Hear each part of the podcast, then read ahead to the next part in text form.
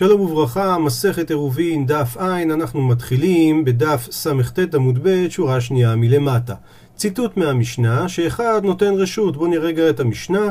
המשנה אמרה, אנשי חצר ששכח אחד מהם ולא עירב, ביתו אסור מלהכניס ומלהוציא לו, ולהם, אבל שלהם מותרים לו ולהם. אם נתנו לו רשותם, הוא מותר ואין אסורים. היו שניים אוסרים זה על זה, שאחד נותן רשות ונוטל רשות, שניים נותנים רשות ואין נוטלים רשות. עכשיו, שני המשפטים האחרונים הם קצת חזרה שמסכמת את הדוגמאות. אז שואלת הגמרא, הטו למה לי? היא נותן, אם אתה רוצה להגיד שיחיד יכול לתת לבטל את רשותו לשניים, תנינה, שנינו את זה. והיא נוטל, ואם אתה רוצה להגיד שאחד נוטל רשות משניים, גם את זה תנינה. אומר לנו רש"י, נותן תנינה, כי אמרנו שלהם מותר לו ולהן, והיא לאו דבטיל, אם הוא לא מבטל את רשותו, אז המים ישתרו, אז ברור שהוא יכול לתת את רשותו. וגם נוטל תנינה, כי נתנו לו. כן? אז אם הם נותנים לו, זה אומר שהוא נוטל, על מה יחיד נוטל רשות.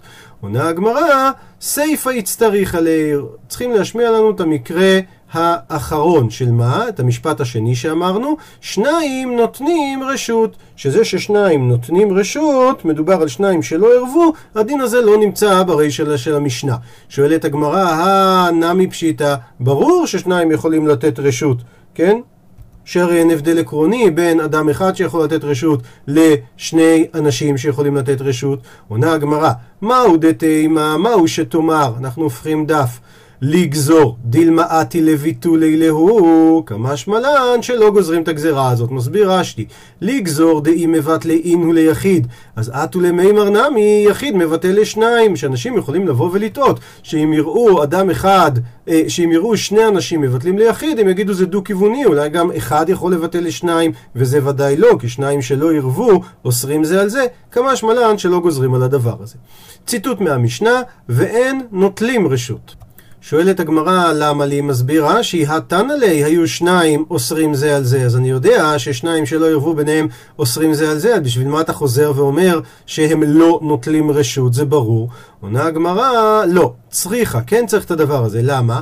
שאף על גב דאמרי לי קני על מנת להקנות. מסביר רש"י משנה יתרה להשמועינן דאפילו אמרו לי קמאי שאפילו אומרים לו הראשונים בוא תהיה שליח שלנו תקנה על מנת להקנות, ואז עד אראיהו ובטל לחברי, ועכשיו הולך הוא ומבטל גם את רשותו וגם את הרשות שהם יקנו לו, בכל זאת לא משתרי היי בתרא. בכל זאת, כאן לא מועיל לאחרון שהוא יקנה את הרשות כולה. למה?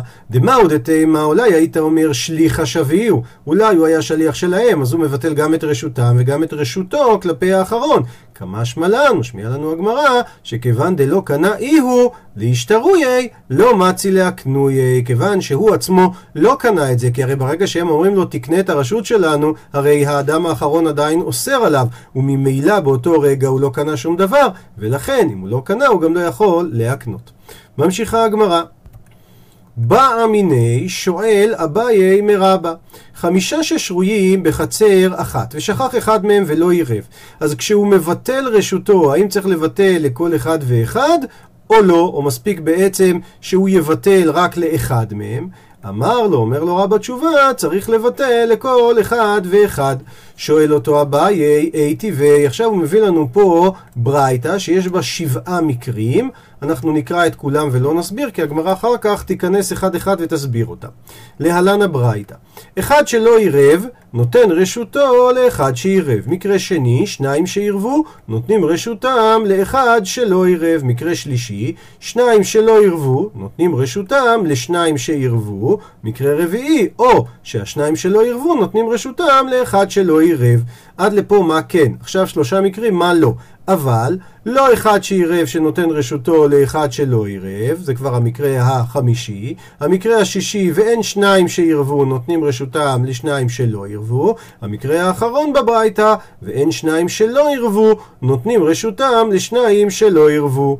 קטני מיד, כתוב בכל זאת ברישא, אחד שלא עירב, נותן רשותו לאחד שעירב. מנתחת הגמרא איך היא דמי, איך מדובר. אי דלקה אחרינא בהדי, אם אין עוד אחד שם איתו, אז בהדי מן עירב. הרי מה אמרנו? שמדובר על נותן רשותו לאחד שעירב. עכשיו לא יכול להיות שאין שם עוד אף אחד, כי אם אין שם עוד אף אחד, אז בהדי מן עירב, אם הוא עירב.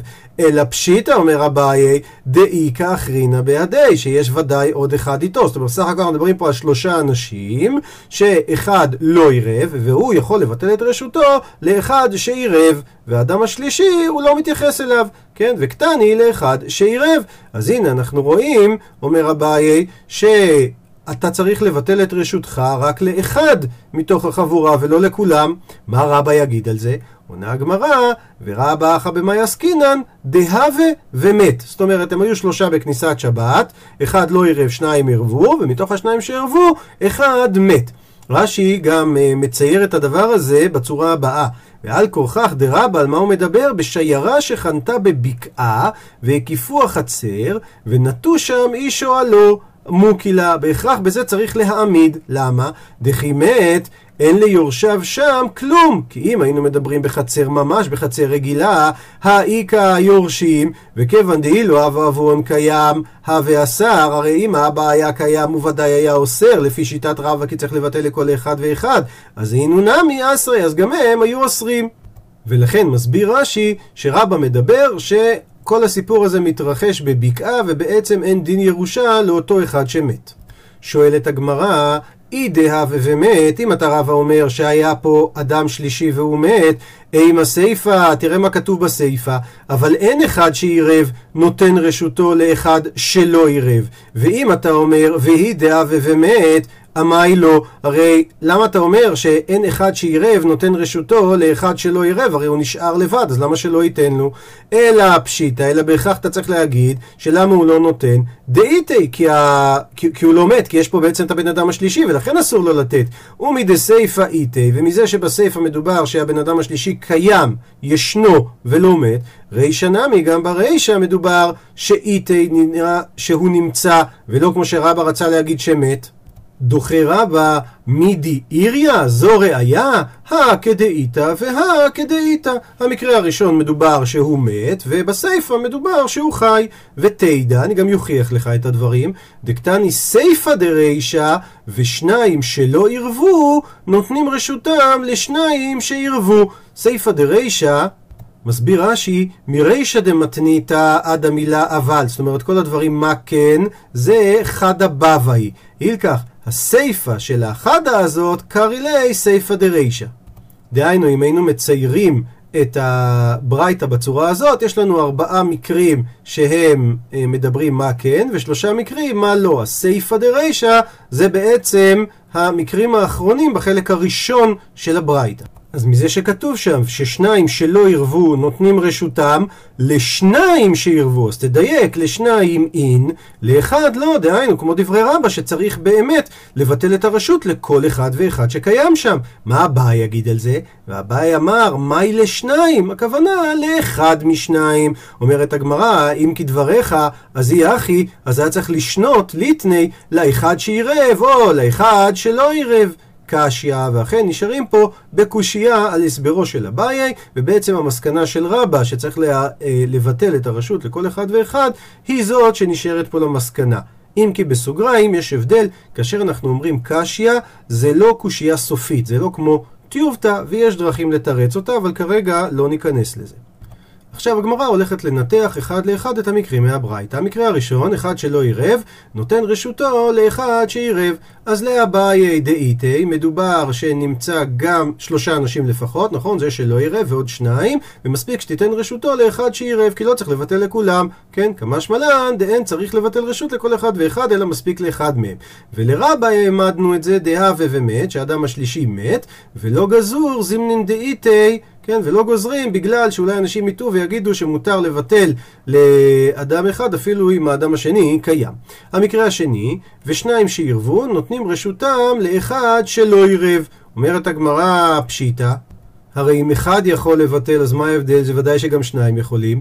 עונה הגמרא, מה עוד תימה? מה היית אומר? כיוון דלא עירב ליקנסי, אולי נקנוס אותו שהוא לא עירב, כמה שמלן שלא כונסים, ושניים שירבו יכולים לתת רשותם לאחד שלא עירב. במקרה השלישי, שניים שלא עירבו נותנים רשותם לשניים שירבו.